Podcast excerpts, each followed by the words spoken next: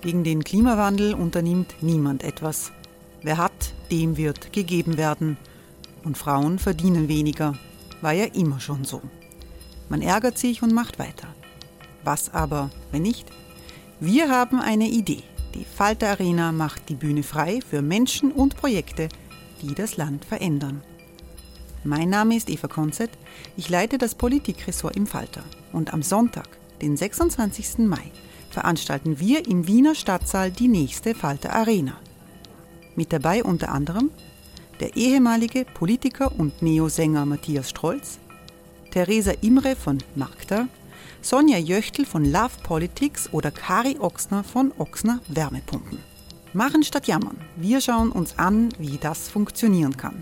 Kommen auch Sie vorbei. Alle Informationen und Tickets finden Sie unter falter.at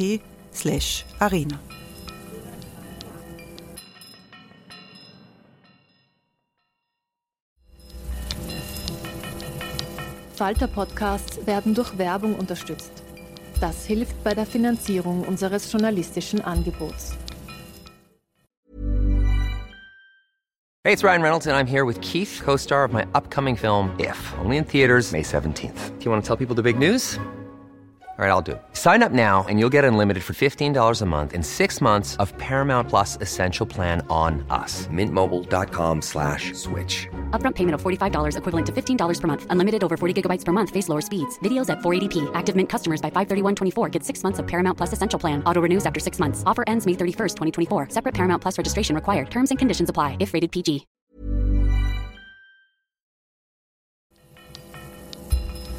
Falter Radio, der Podcast mit Raimund Löw.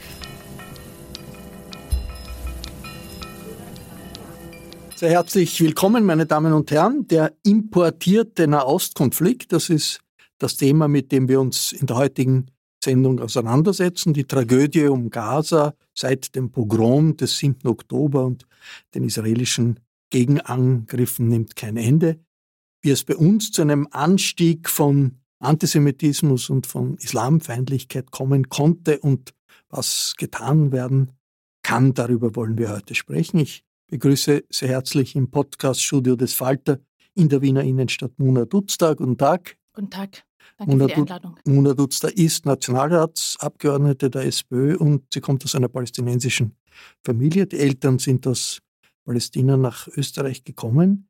Mona Dutzter hat bei einer gemeinsamen jüdisch-palästinensischen Mahnwache in Wien am letzten Wochenende gesprochen. Was war da für Sie die zentralste Aussage? Es gab, finde ich, zwei zentrale Aussagen. Das eine ist, dass es meiner Meinung nach total wichtig ist, äh, allen Opfern zu gedenken und äh, dass das Mitgefühlen Mitgefühl und die Empathie halt allen Menschen, die Opfer geworden sind und die getötet wurden, sowohl israelischen wie auch palästinensischen Zivilistinnen, die durch äh, Terror und Krieg gestorben sind, zu gedenken. Also ich glaube, das ist einmal, glaube ich, eine sehr zentrale Botschaft, äh, weil es darf niemals der Eindruck entstehen, dass ein Menschenleben oder ein Opfer äh, weniger wert ist als ein anderes Opfer. Jedes menschliche Leben gilt oder ist gleich viel wert. Ich glaube, das ist für mich ganz wichtig gewesen. Und das andere ist natürlich, wie Sie richtig auch gesagt haben, immer wenn der Nahostkonflikt äh, wieder mal ist, und so ist er auch, wenn natürlich der 7. Oktober natürlich eine Zäsur ist und wir nicht damit gerechnet haben, mit diesem dieser brutalen Ermordung von israelischen Zivilistinnen durch die Hamas. So hatten wir es immer schon so, dass sobald dieser Nahostkonflikt wieder aufgeflammt ist, wir sofort die Auswirkungen hier gespürt haben. Und mir geht es nämlich darum zu sagen, was können wir tun, um unsere Gesellschaft hier zusammenzuhalten? Wie können wir dem Antisemitismus, äh, wie können wir dagegenhalten und wie können wir auch gegen den äh, ja auch stärker gewordenen Rassismus, auch gegen Araber und Muslime, was können wir dagegen tun? Und das sind beide Botschaften von mir gewesen, die ich auch als sehr zentral erachte. Ich begrüße sehr herzlich Alon Ishai. Guten Tag. Guten Tag. Alon Ishai ist Präsident der jüdischen Hochschülerinnen in Österreich bei den Gedenkveranstaltungen für die Opfer des äh, 7. Oktober und für die Geiseln in Wien. Äh, hat, haben Sie immer wieder das Wort ergriffen, zuletzt am, am Heldenplatz. Wie wichtig ist diese Mobilisierung aus Ihrer Sicht? Ich glaube, sie ist zentral ähm, einfach aus der Bedrohung, die, die für jüdisches Leben entsteht, die sich im, im 7. Oktober manifestiert hat. Ich glaube, es ist ganz zentral zu erkennen, welche Bedeutung Israel bzw. ein selbstbestimmter jüdischer Staat für Jüdinnen und Juden auf der ganzen Welt hat. Und es ist wichtig, das immer wieder zu betonen, dass es kein sicheres jüdisches Leben geben kann ohne ein Israel. Und ähm, dafür sind unter anderem diese ganzen Gedenkveranstaltungen gedacht. Ich begrüße ebenfalls Falter-Redakteurin Nina Brunner hier. Hallo Nina. Hallo. Nina Brunner hat in den letzten Wochen im Falter über die verschiedensten Aspekte äh, des aktuellen Krieges geschrieben und sie hat in Gaza telefoniert mit einer Ärztin nach einer furchtbaren Zerstörung bei einem Spital. Was für eine Situation beschreibt sie da? Zunächst mal will ich kurz erklären, was das für ein Spital ist. Das ist das Al-Achli-Spital, das am glaub, 17. Oktober, wo es eine Explosion gab auf dem Spitalsareal, ähm, wo nicht klar ist bis heute, äh, sagen, was die Ursache ist, ob das eine israelische Rakete war, wie die Palästinenser behaupten, oder ob das ähm, eine Rakete war, die aus Gaza selbst kam und quasi fehlgeleitet dort gelandet ist. Ähm, es gab große Diskussionen über die, die Zahl der Opfer und so weiter. Und ich habe mit dieser Frau ähm, kurz wenige Minuten sprechen können, sieben Minuten oder so, dann ist die Verbindung abgebrochen. Ähm, und sie hat mir geschildert, ähm, wie dramatisch die Situation dort ist. Also äh, sie haben dort kaum Wasser, Medikamente neigen sich dem Ende zu. Sie hat an dem Tag, wo die Explosion stattgefunden hat, ähm, morgens noch mit den Kindern dort, die Zuflucht dort gesucht haben, mit ihren Familien noch gesungen und gespielt und äh, später waren sie dann einfach weg.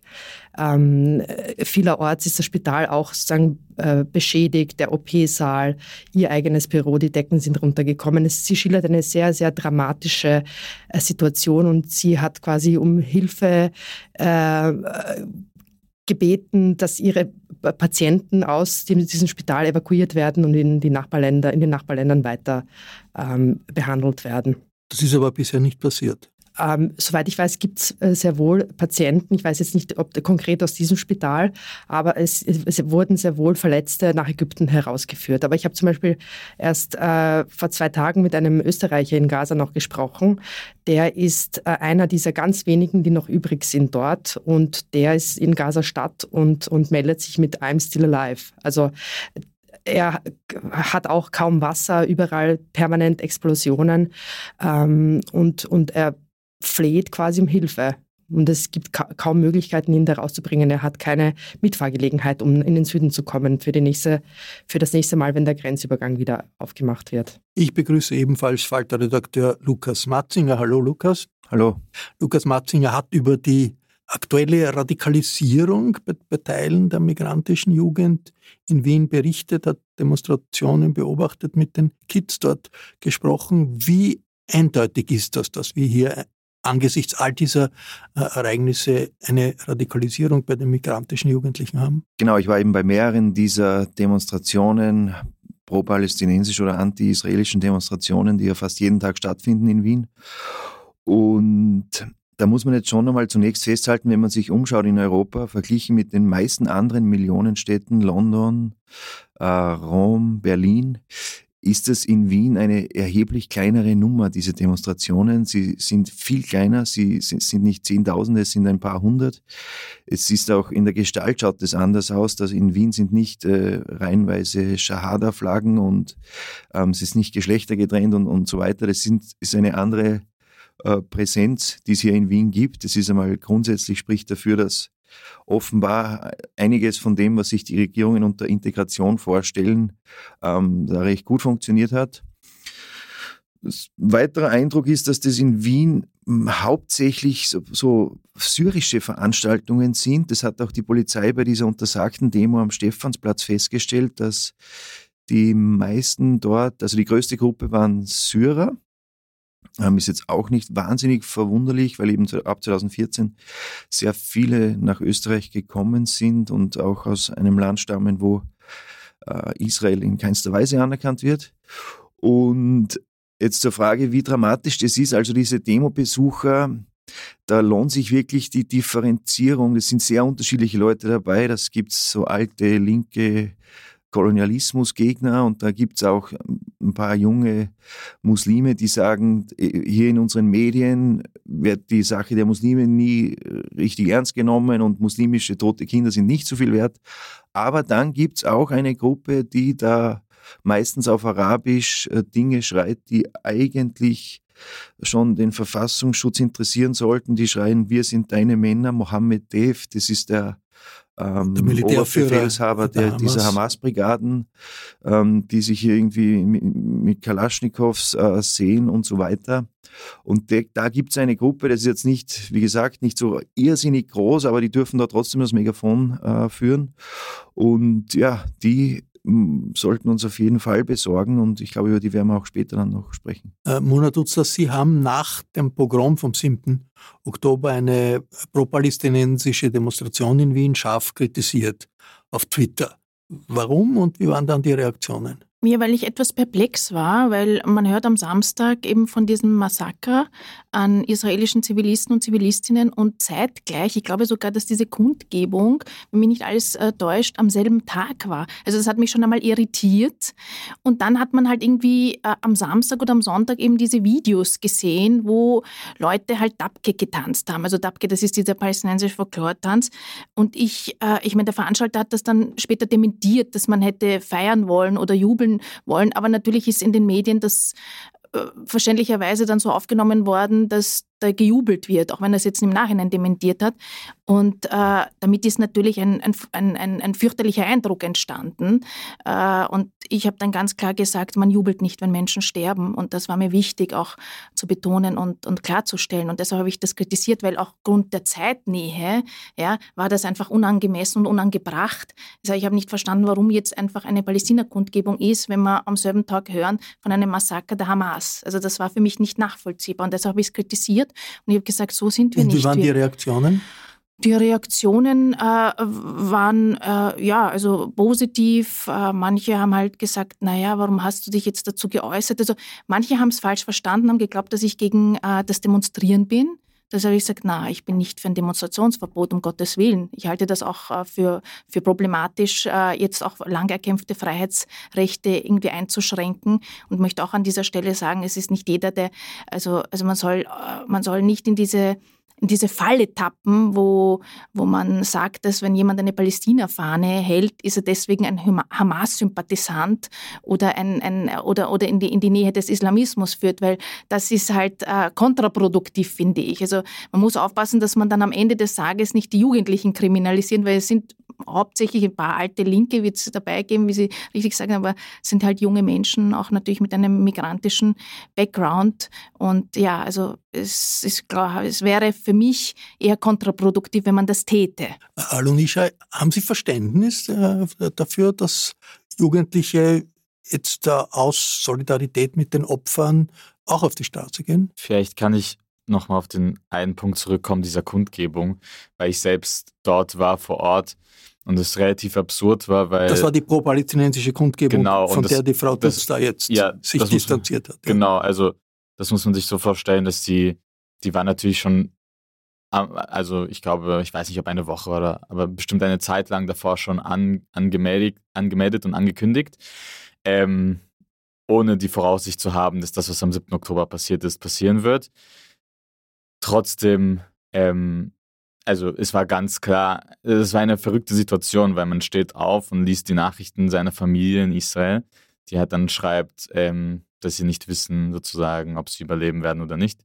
Und dann gehe ich, gehe ich die Maria-Hilfer-Straße hoch und sehe dann Leute, die der Redner hat sich, das hat die, haben wir auch auf, äh, auf äh, Twitter dann oder X ähm, gepostet. Äh, der, der Redner spricht sich am Tag, am 7. Oktober, ähm, aus für eine Solidarität mit allen Formen des geeinigten palästinensischen Widerstands. Und es gab die, die Tänze und die, die Gesänge und das hat mich jetzt nicht persönlich so sehr gestört. Eher dann vielmehr dieser Satz, ähm, der perfide ist, äh, auszusprechen am 7. Oktober.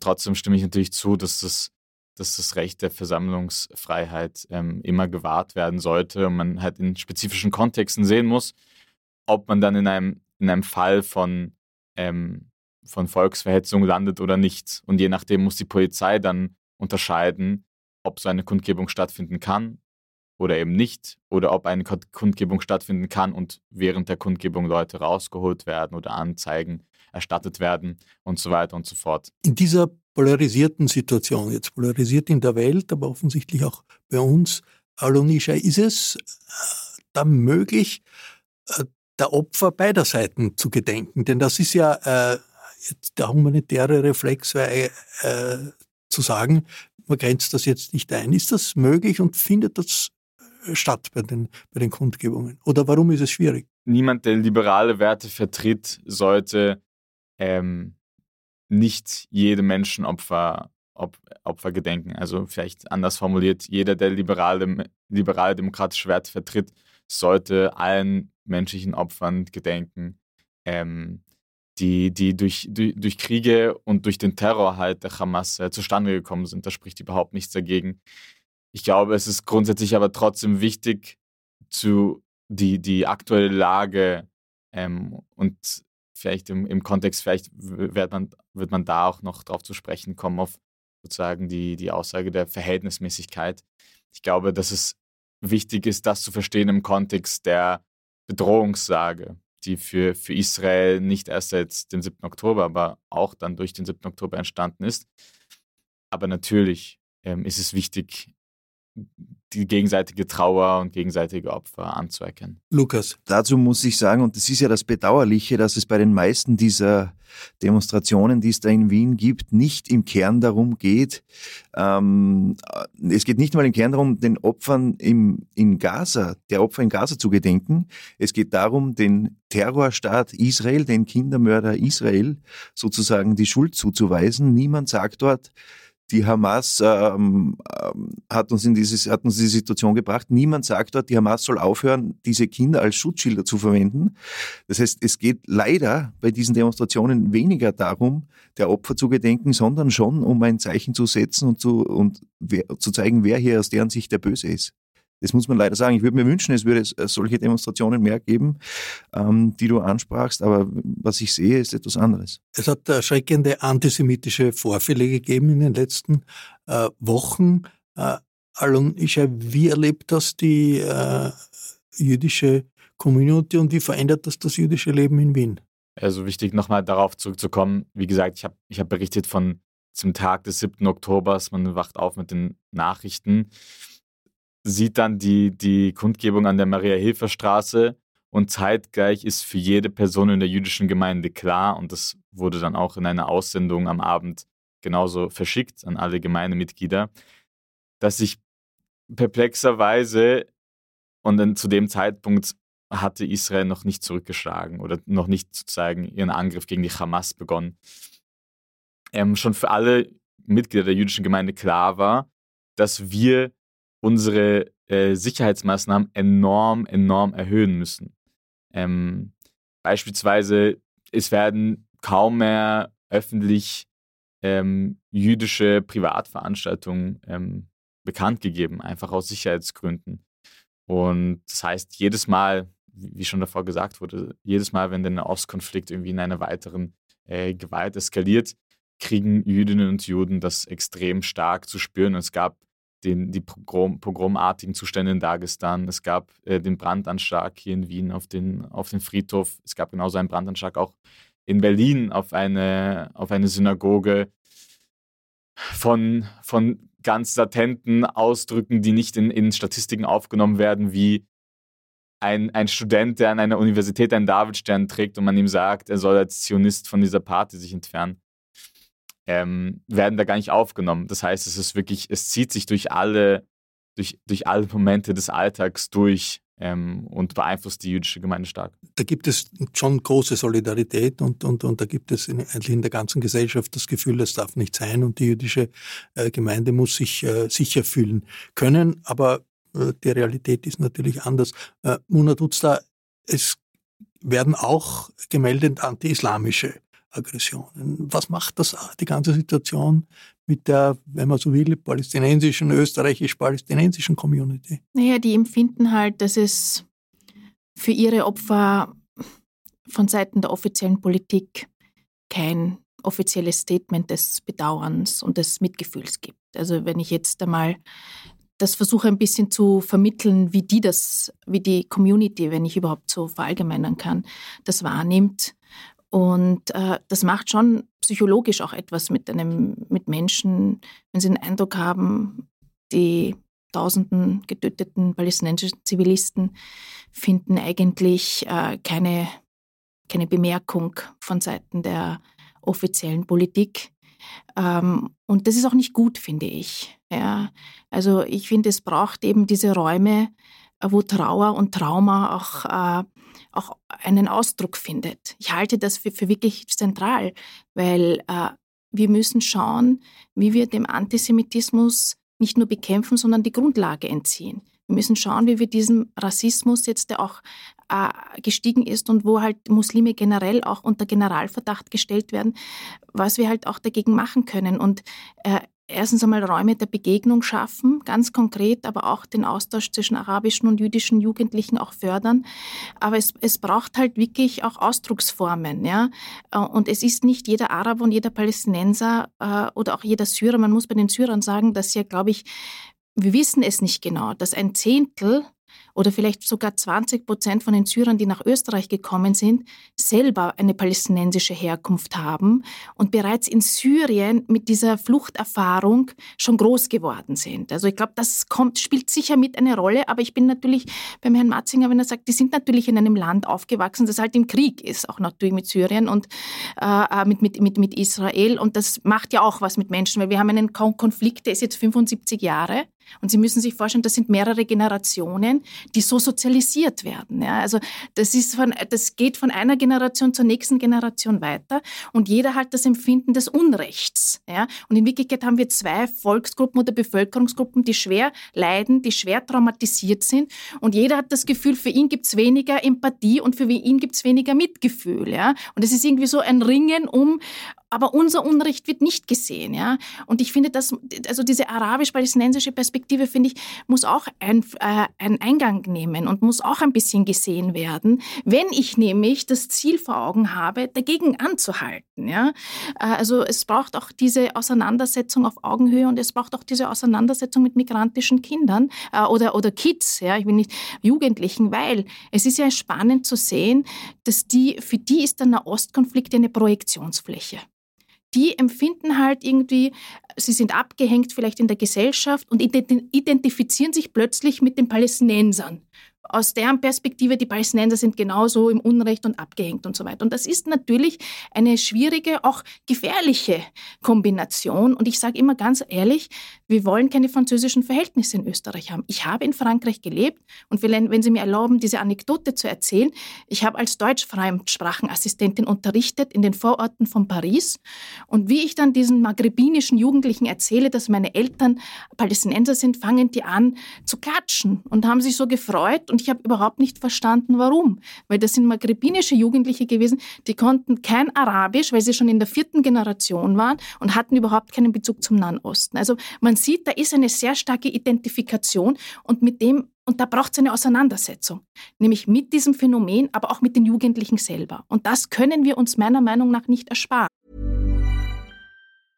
Many of us have those stubborn pounds that seem impossible to lose, no matter how good we eat or how hard we work out. My solution is PlushCare. PlushCare is a leading telehealth provider with doctors who are there for you day and night to partner with you in your weight loss journey. They can prescribe FDA-approved weight loss medications like Wagovi and Zepbound for those who qualify. Plus, they accept most insurance plans. To get started, visit plushcare.com slash weight loss. That's plushcare.com slash weight loss.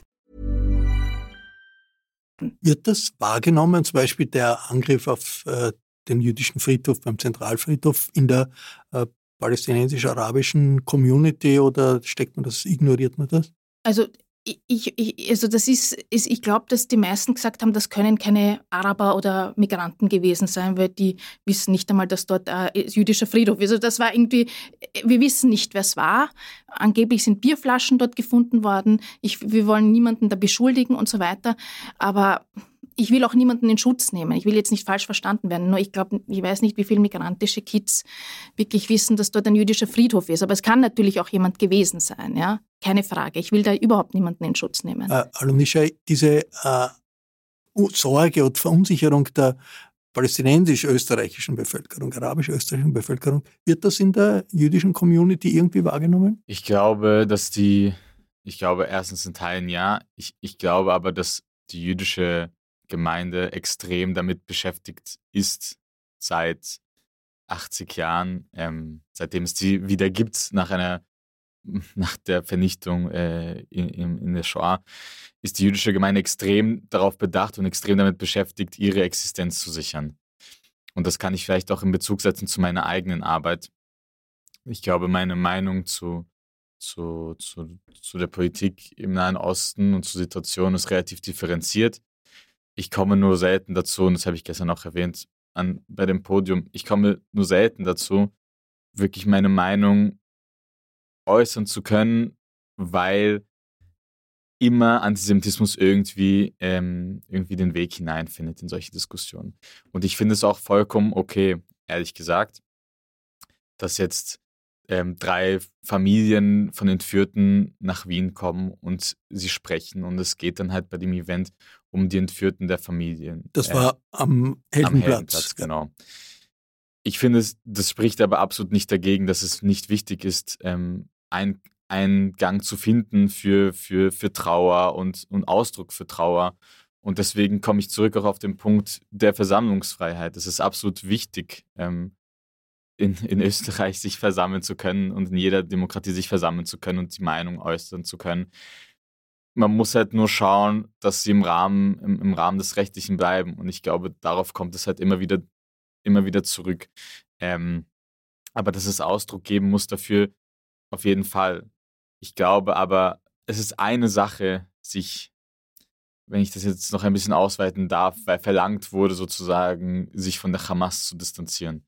Ich glaube, es ist eine Sache, sich von einer gesichert terroristischen Organisation zu distanzieren und das auch zu verlangen und verlangen zu können und auf der anderen Seite irgendwie von der, von der jüdischen Gemeinde zu, zu verlangen oder von jeder Person, die, die eine Gedenkveranstaltung macht, zu verlagen, für alle Opfer zu gedenken. Weil ich glaube, dass die OrganisatorInnen die Kraft haben, die sie haben, ähm, sich damit beschäftigen müssen mit den Themen, die sie haben. Ähm, und es deswegen vollkommen okay ist, sich nur auf die eigene Gruppe zu beziehen. Problematisch wird es dann halt, wenn es überschwappt in, ein, in eine Legitimation von Terror oder in, in Ausdruck von Hass und so weiter und so fort. Und ich finde es auch ganz wichtig, auch wenn ich persönlich nicht äh, involviert bin in, in, in die Mahnwachen für Frieden sozusagen. Ich finde es auch wichtig, dass sowas auch Platz findet in sozusagen einer pluralistischen Die gemeinsame jüdisch-palästinensische Mahnwache, genau. bei der die Frau Dutz da war. Ja. Nina äh, Bernarda, diese Situation ist ja nicht eine spezielle österreichische äh, Situation. Der Nahostkrieg spaltet halb Europa, spaltet die Welt. Also die, die Polarisierung in der Frage ist ja international. Die Solidarisierung jetzt mit den Opfern in Gaza, äh, das Mitgefühl mit den Opfern, wie sehr wird das international vermischt mit politischer Unterstützung für Hamas? Wie sehr lässt sich das trennen? Denn es fällt auf, es gibt fast keine Kundgebungen wie die am, äh, am letzten Sonntag, wo sowohl der zivilen Opfer auf der einen Seite als auch auf der anderen Seite gedacht wird. Warum ist das so? Ich glaube, wir, ähm, also das wurde eh schon mehrfach erwähnt, dass sozusagen dieses, dieses Thema ähm, Israel-Palästina sozusagen für ganz viele Gruppierungen äh, unterschiedlichster Prägung und Herkunft und Ideologie so ein Fluchtpunkt ist. Ähm, und ähm, natürlich sind auf diesen Demos, auf diesen Pro-Palästina-Demos Antisemiten dabei, ähm, aber auch Leute, die lediglich sozusagen Solidarität äh, bekunden wollen.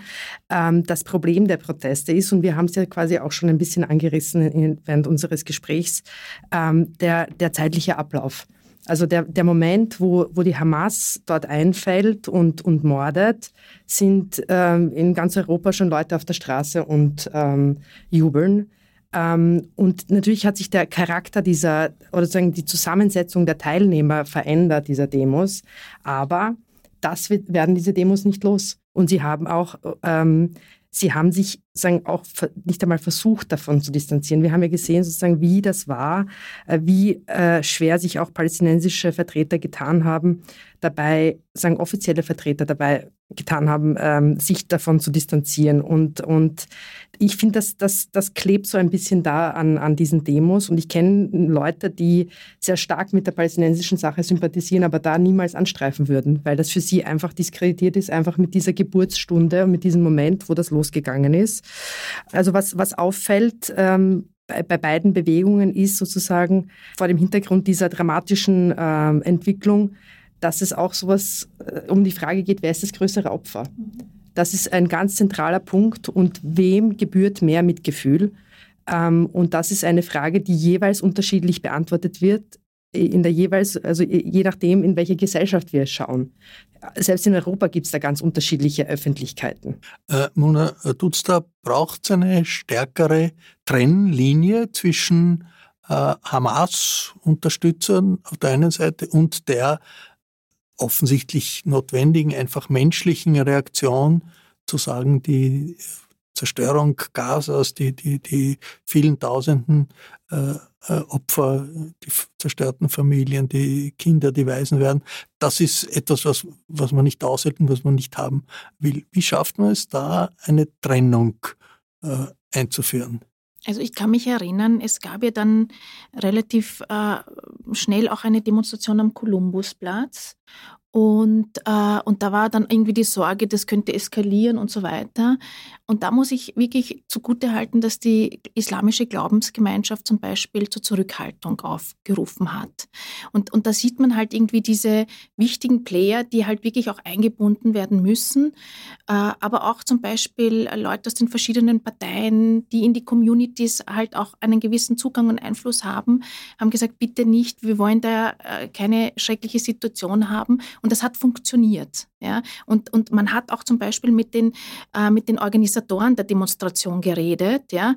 Äh, und die haben zum Beispiel dann Flugblätter verteilt, dass gewisse Dinge nicht gesagt werden dürfen, weil sonst werden die gleich weg ausgeschlossen und so weiter.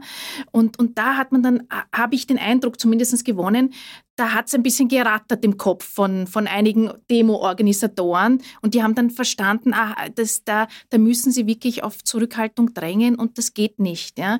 Und das hat äh, zumindest bei dieser Demo, ich meine, ich habe mir nicht alle Demos, ich habe keinen Überblick mehr, wer wo irgendwo demonstriert, ja, hat das funktioniert. Und da, glaube ich, brauchen wir solche Player in unserer Gesellschaft. Man braucht die Einbindung der Communities, man braucht die Einbindung der Glaubensgemeinschaft, äh, auch, generell auch der Religionsvertreter. Äh, und, und, und man braucht, weil, weil Sie auch richtig sagen, wie schafft man diese Trennlinie? Indem man die Auseinandersetzung führt indem man einfach auch die Gespräche führt, indem und indem es auch, ich meine, Friedenspädagogik, das ist schon irgendwie etwas, was ist sowieso ganz untergegangen ist, ein bisschen in unserer Gesellschaft. Ja. Ich bin in einer Zeit aufgewachsen, wo es permanent Peacecamps gegeben hat. Da sind israelische und palästinensische Jugendliche nach Wien gekommen, nach Österreich, und dann hat man gesagt, na, die, die hier aufgewachsen sind, arabisch, können die sollen kommen und sollen Workshops leiten. Ja. Also das hat was gemacht. Und ich finde, warum sperrt man nicht 50 arabische und 50 jüdische Jugendliche auf die Burg Schleining ein und arbeitet eine Woche mit denen? Also das sind dann am Ende des Tages sind das Multiplikatoren. Also ich glaube, wir müssen es wirklich auf eine ganz banale Ebene runterbrechen. Ich glaube, Schule ist auch wichtig, aber man darf es nicht nur auf die Schule, äh, also äh, an, an, den Schulen belassen, sondern es bräuchte eigentlich viel mehr solcher, solcher Programme, weil das sind junge Menschen, die sind in einem sehr sensiblen Alter, die sind die ganze Zeit auf TikTok, ja, die schauen sich die ganze Zeit die fürchterlichsten Videos an und drehen alle durch. Und das ist wirklich ein Problem. Lukas. Ja, ich, ich kann da nur beipflichten, das Problem ist, dass wenn solche wenn solche Themen enorm hochkochen, das haben wir gesehen 2015, bei der, ähm, als so viele Flüchtlinge kamen, das haben wir gesehen bei Covid, das sehen wir jetzt, dass in dem Moment die Leute so emotionalisiert sind, dass sich irgendwie alles auf, auf, zwei, auf zwei Seiten gruppiert. Du bist entweder äh, Zero-Covid oder super Durchseucher und du bist entweder äh, Terrorversteher oder äh, so. Und das ist natürlich, ähm, ich glaube, da blutet uns allen das Herz, wenn die Juden in Wien jetzt die, die jüdischen Symbole vom, ähm, vom Fensterbrett wegräumen und sich nicht mehr trauen, in den jüdischen Supermarkt zu gehen und wenn die israelitische Kultusgemeinde hunderte antisemitische Vorfälle meldet und wenn sowas wie am äh, Friedhof passiert und trotzdem ist auch die Reaktion darauf, ähm, befremdet mich auch, dass jetzt Leute, die als links bekannt waren, sogar von den Rechten gar nicht zu sprechen, jetzt sagen, na also keine Muslime mehr ins Land lassen, das bringt nur Probleme und jeder, der bei diesen Demos ist, gehört abgeschoben. Das ist dann diese übertriebene Reaktion darauf und wo diese ganze Differenzierung so flöten geht, da ist, da ist, das, das, ist, das wird auch nicht besser. Und ja, das liegt auch an den Social Media, die dich durch ihre Algorithmen dann, die erkennen dann, auf welcher Seite du stehst und dich dann immer weiter da reintreiben, indem sie dir nur diese Dinge nur mehr zeigen. Ich kann das nur bestätigen. Es, wir haben irgendwie das Gefühl, ein Wettrüsten der Sprache. Es ist alles irgendwie so überspitzt und, und auch übertrieben und alles so polarisiert. Es ist alles nur mehr schwarz-weiß und das halte ich auch für problematisch. Alle gehören gleich abgeschoben, alle sind gleich Antisemiten und so weiter. Und das halte ich für problematisch, weil es halt ganze Gruppen halt stigmatisiert. Nina und dann Alonische. Ich finde das sozusagen Verständigung, Völkerverständigung und sagen, äh, Austauschprogramme und so weiter, alles äh, gut, aber das, das, das klingt so, als gäbe es sozusagen ein, ein es wäre ein Missverständnis. Es gibt einen realen politischen Konflikt. Das, glaube ich, was fehlt, ist sozusagen ähm, eine moralische Kategorie, dass man ähm, sozusagen es, es fällt auf, dass es sehr, sehr schwer ist, für beide Seiten sagen, jeweils die anderen Opfer anzuerkennen weil sie das Gefühl haben, wenn sie das tun, dann verlieren sie, dann, dann, dann machen sie sozusagen ihre, eigene, äh, ihre eigenen Opfer runter, beziehungsweise die sind dann nicht so viel wert oder müssen nicht so sehr betrauert werden. Und ich glaube, das ist sozusagen etwas, eine, eine ganz menschliche Kategorie.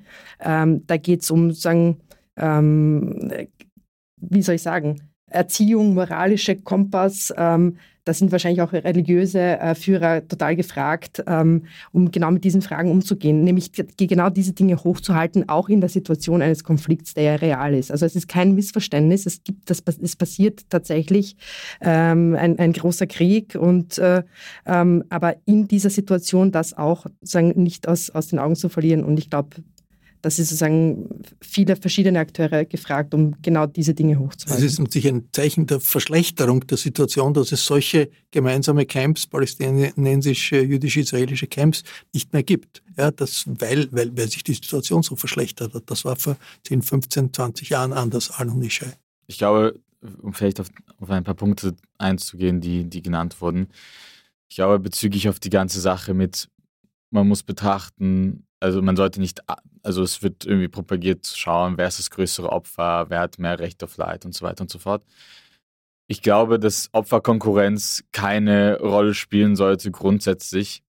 Ich glaube aber, dass man in dem im selben Moment nicht verkennen darf, welche Situation jüdische Gemeinden durchleben, nicht erst seit dem 7. Oktober. Also Sie, Sie müssten sich vorstellen, es war für mich in, ich, ich komme aus Frankfurt, es war für mich normal. Ich gehe mit fünf in die Grundschule und gehe erstmal durch zwei doppelt gesicherte, schusssichere Türen. Und das ist eine Situation, die normal geworden ist für Jüdinnen und Juden. Es gibt keine jüdische Einrichtung in Deutschland oder in Österreich, die nicht polizeilich, nicht mit einer schusssicheren Tür ähm, gesichert ist.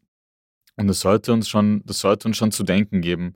Und ich glaube, bezüglich auf, auf, auf das Anerkennen ähm, des, des gegenseitigen Opfers. Ich glaube, wie gesagt, muss man erstens unterscheiden, dass es einen Unterschied macht, ob man auf die Straße geht und sagt, hey, wir trauern jetzt um die 250 äh, entführten Menschen, oder ob man auf die Straße geht und sagt, wir sind froh darüber, dass Menschen gestorben sind. Das ist ja unbestritten. Genau. Ich sage nur, ich glaube, Anerkennung für die, für die Gruppen, die, die das können, ist es, ist, es sehr, ist es eine wichtige Sache, das grundsätzlich Verlangen oder sozusagen als, als, als Problematik darzustellen, glaube ich, verkennt ein bisschen die grundsätzlichen Gegebenheiten, die, die, die existieren in, in Österreich und in, in Deutschland und ganz, ganz vielen anderen Ländern in Europa und, und auf der Welt, dass, wie gesagt, die jüdische Gemeinde und in erweiterten Sinne auch Israel konstant damit beschäftigt ist, dafür zu sorgen, dass sie überleben.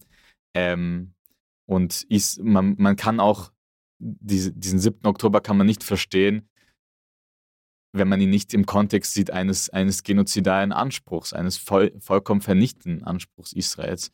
Und das heißt, die jüdischen Gemeinden sind damit beschäftigt, sich konstant mit diesem Vernichtungswillen ähm, gegen die eigene Gemeinde auseinanderzusetzen. Und da sehe ich schon einen Unterschied, wenn man redet sozusagen von, von beiden Seiten. Man redet auf der einen Seite von den Jüdinnen und Juden, man redet auf der anderen Seite von mir aus, ich weiß nicht, pro-palästinensisch, arabisch, whatever. Ich glaube, dass man ein bisschen aufpassen muss, grundsätzlich so ein, so ein zwei Seiten und so ein False Balance, äh, äh, False Balance Ding ähm, aufzureiben, weil ich, weil ich glaube, dass es einfach nicht zusammen ein, ein, ein, ein Topf passt, ähm, weil halt ich keine andere Personengruppe kenne, die in Österreich 24-7 unter Polizeischutz stehen muss bis heute. Und es ist wichtig, vielleicht unter dem Kontext nochmal zu erwähnen, weil es die ganze Zeit geht um, um pro-palästinensisch, israelisch oder jüdisch-arabisch, äh, whatever. Antisemitismus, man, man verkennt Antisemitismus und versteht Antisemitismus nicht, wenn man es herunterbricht auf, ja, das sind alles äh, geflüchtete Menschen, die aus Syrien oder Afghanistan oder was auch immer kommen und die importieren uns hier den Antisemitismus. Dass, dass es diesen Antisemitismus gibt, ist klar. Dass es aber Antisemitismus in allen gesellschaftlichen Schichten gibt, und ich meine wirklich alle, äh, muss, muss bewusst sein. Und vielleicht als letzten Punkt ähm, zu erwähnen, was zum Beispiel Olaf Scholz gesagt hat, der, der Bundeskanzler, der deutsche Bundeskanzler. Er wurde zitiert als, wir müssen im großen wir müssen jetzt im großen Stil abschieben. Und wenn man in die Zahlen reinschaut und in sozusagen Äußerungen von, von dem Ministerium für, für innere Sicherheit oder fürs, in, ins Innenministerium einfach, dann spricht man von im Endeffekt mehreren hundert Menschen, die zusätzlich abgeschoben werden könnten. Das heißt, es, es ist so, es ist, es ist so eine Ablenkung von, dem, von der eigentlichen Problematik und so überhaupt darüber nachzudenken, wieso sollte man überhaupt Menschen abschieben, die aus furchtbaren Gebieten flüchten mussten. Ähm, und wieso nimmt man sie nicht hier auf und beschäftigt sich mit vielleicht problematischen Ansichten, die, die existieren, anstatt sie in Kriegsgebiete zurückzuschicken. Das ist einfach eine perfide Es ist natürlich leichter zu sagen, einmal abschieben und was dann wirklich passiert, ist genau, ja wieder Aber etwas damit ist niemandem ganz geholfen, anderes. auch nicht der jüdischen Gemeinde. Äh, Nina. Ich weiß zwar nicht, ob das quasi an mich gerichtet war, die Sache mit den, ähm, der Appell an, an, ähm, an die, die ähm, jüdische Gemeinde beziehungsweise an die Palästinenser äh, Solidarität oder Mitgefühl zu haben mit den jeweils anderen Opfern. Ähm, ich weiß nicht, ähm, sozusagen, ich, ich glaube, es geht auch um, um, um, um eine Öffentlichkeit, die weit darüber hinausreicht um all die anderen, sozusagen die ganze Welt, die da zuschaut und die sich irgendwie ähm, das Gefühl hat, sie muss sich positionieren oder wie auch immer oder unbedingt sofort äh, eine, eine Seite ergreifen will. Und ich, ich glaube, es ist, äh, es wird sehr viel verlangt von, von den jeweiligen äh, Betroffenen. Ähm, was ich meinte, ist eher, ähm, dass jene, die, die den Luxus haben, nicht in dieser unmittelbar davon betroffen zu sein, ähm, ruhig darüber nachdenken können, äh, wie so etwas möglich sein kann auch sozusagen, um, um das zu erleichtern. Worum es ja jetzt auch geht, das ist äh, jetzt nicht nur die historische äh, Probleme, die äh, es im Abendland gibt, weil es, einen Antisemitismus, im christlichen Antisemitismus gibt, äh, die Probleme, die es gibt äh, durch Migration, sondern wir haben auch ganz konkret den äh, seit vier Wochen laufenden Krieg gegen Gaza mit, mit Tausenden Getöteten und, und einer Stadt, die, die zerstört ist. Und wo aus der Perspektive der Palästinenser, der, der arabischen Welt und vieler in, in, der Welt, dass ein Krieg nicht gegen eine Terrororganisation ist, sondern äh, gegen eine Bevölkerung von, von zwei Millionen Menschen. Und das schafft äh, eine Verschärfung der, der Auseinandersetzung und, und, bringt eine andere Dimension hinein. Was mir auffällt, äh, äh, Lukas, ist, dass die islamische Glaubensgemeinschaft sich sehr zurückhaltend verhalten hat. Und es hat immer wieder Kritik gegeben an der islamischen Glaubensgemeinschaft, dass sie zu sehr tolerieren, Dschihadismus oder Dinge tolerieren, die in Richtung Dschihadismus gehen. Da scheint sich etwas geändert zu haben. Ja, ich, ich glaube, du meinst das Zurückhalten im positiven Sinn, weil eigentlich haben sie aktiv ausgesendet, eben sich zurückzuhalten und haben das total verurteilt und haben gesagt, wir wollen nicht, dass ihr auf den Straßen irgendwie das, genau, das, Lied, des, gemeint, genau, ja. das Lied des Terrors singt und haben da sehr, im, auch im Gegensatz zu, ich glaube, der deutschen quasi Bruderorganisation, ähm, da viel aktiver eingewirkt auf die, auch auf die Moscheen und auch eben auf alle Muslime in Österreich, ähm, das jetzt nicht zum Anlass zu nehmen, hier irgendeinen ein, ein Rauditum auf den äh, Straßen auszuleben.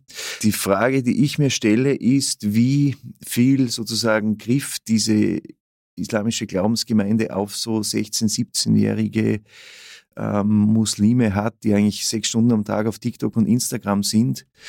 Und ob die dann auf das hören, was sozusagen hier der Österreicher sagt, was der Österreicher quasi will, wie wir uns verhalten, weiß ich nicht. Aber es ist natürlich sehr angenehm zu beobachten, dass es im Gegensatz zu anderen Ländern die islamische Glaubensgemeinde in Österreich so deutliche Worte da gefunden hat. Äh, was kann äh, in der Situation am besten funktionieren, um mit der Polarisierung umzugehen, um sie vielleicht auch äh, runterzubringen, um äh, das, was jetzt kaum möglich ist, äh, eine Art von Dialog, eine Art von äh, gemeinsamer, ähm, äh, im Austausch von, von gemeinsamen auch politischen Ideen äh, zu kommen, Una Dutzler? Also ich glaube, wir sind, da bin ich vollkommen bei Ihnen, wir sind natürlich jetzt in einer sehr emotionalen Phase wo natürlich äh, Vernunft, jetzt sage ich jetzt einmal, nicht im Vordergrund steht äh, und, und, und, und eher mehr das Irrationale natürlich.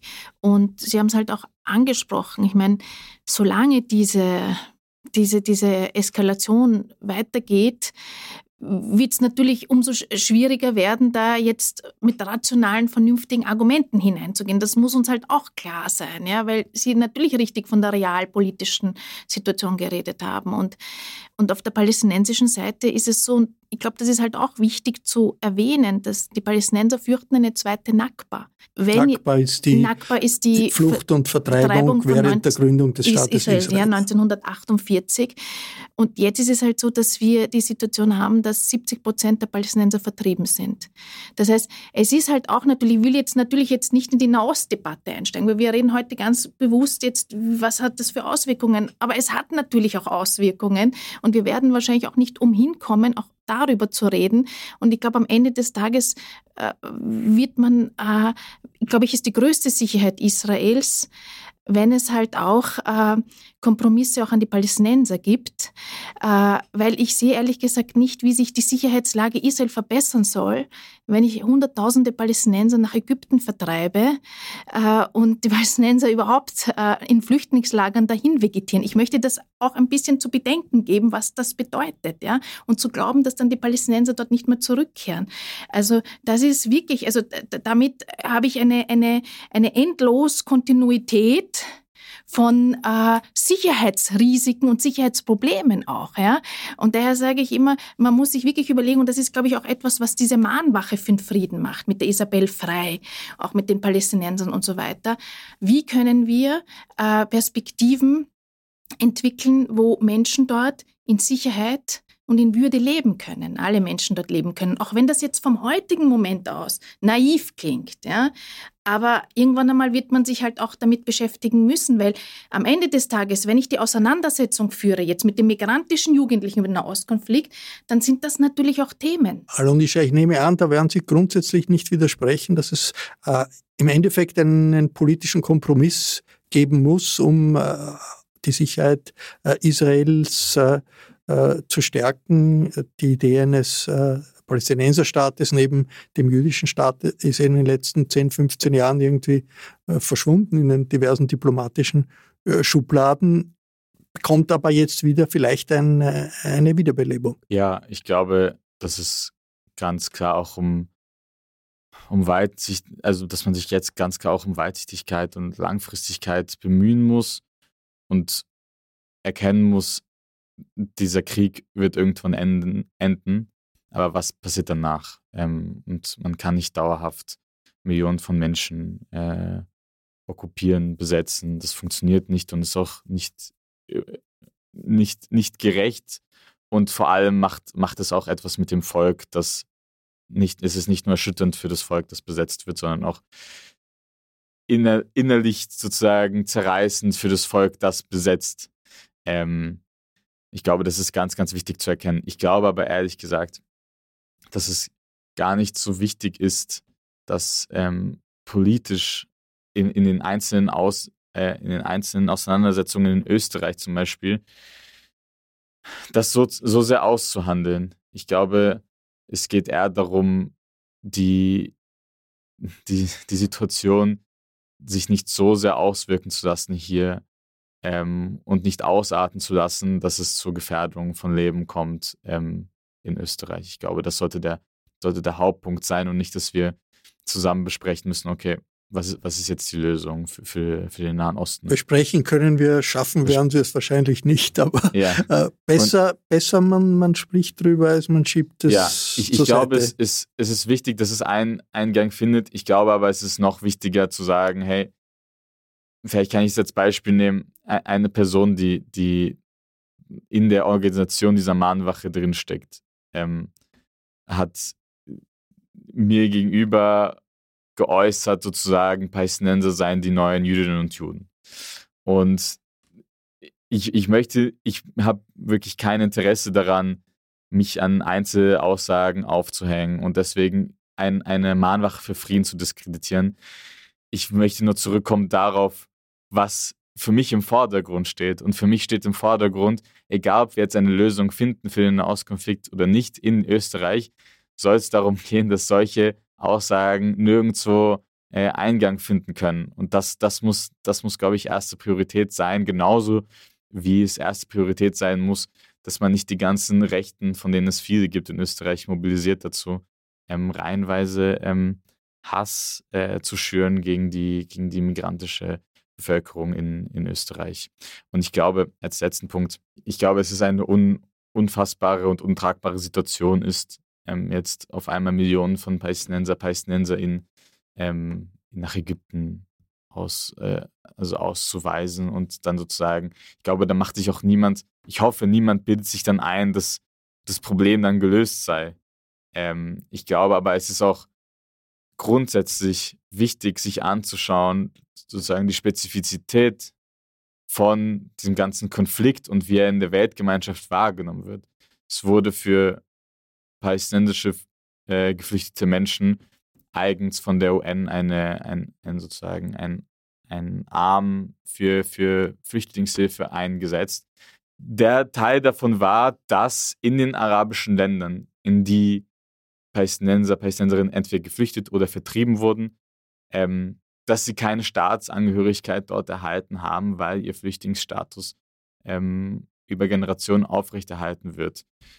Und ich glaube, da alleine die Verantwortung zu sehen in dem, was Israel jetzt machen kann, ähm, die Verantwortung zu sehen, ist wichtig. Die alleinige Verantwortung, glaube ich, ist, äh, ist, wird der Geschichte nicht gerecht. Es hat in äh, geschichtlichen Phasen immer wieder Situationen gegeben, wo es nach großen Kriegen und Konfrontationen dann plötzlich unerwartet eine diplomatische Möglichkeit gegeben hat. Nach dem Yom Kippur-Krieg 73, der ein riesiger Krieg war, Israel überrascht wurde, hat es äh, ausgelöst durch Anwar el-Sadat, den ägyptischen Präsidenten. Ein paar Jahre später war el-Sadat in Jerusalem, hat vor der Knesset gesprochen und bis heute herrscht äh, Frieden zwischen Ägypten und Israel. Schaut im Augenblick nicht so aus, weil die internationalen Tendenzen eher nicht in Richtung Verständigung und Vernunft gehen, aber ausschließen darf man es auch nicht. Ich bedanke mich sehr herzlich für diesen wichtigen Meinungsaustausch. Danke in die Runde. Nachdenkliches zu den schwierigsten Fragen unserer Zeit gibt es immer wieder im Falter jede Woche. Daher empfehle ich ein Abonnement des Falter. Alle Informationen gibt es im Internet unter der Adresse abo.falter.at. Ursula Winterauer hat die Signation gestaltet. Philipp Dietrich betreut die Audiotechnik dieser Sendung. Danke, Philipp. Ich verabschiede mich bis zur nächsten Sendung.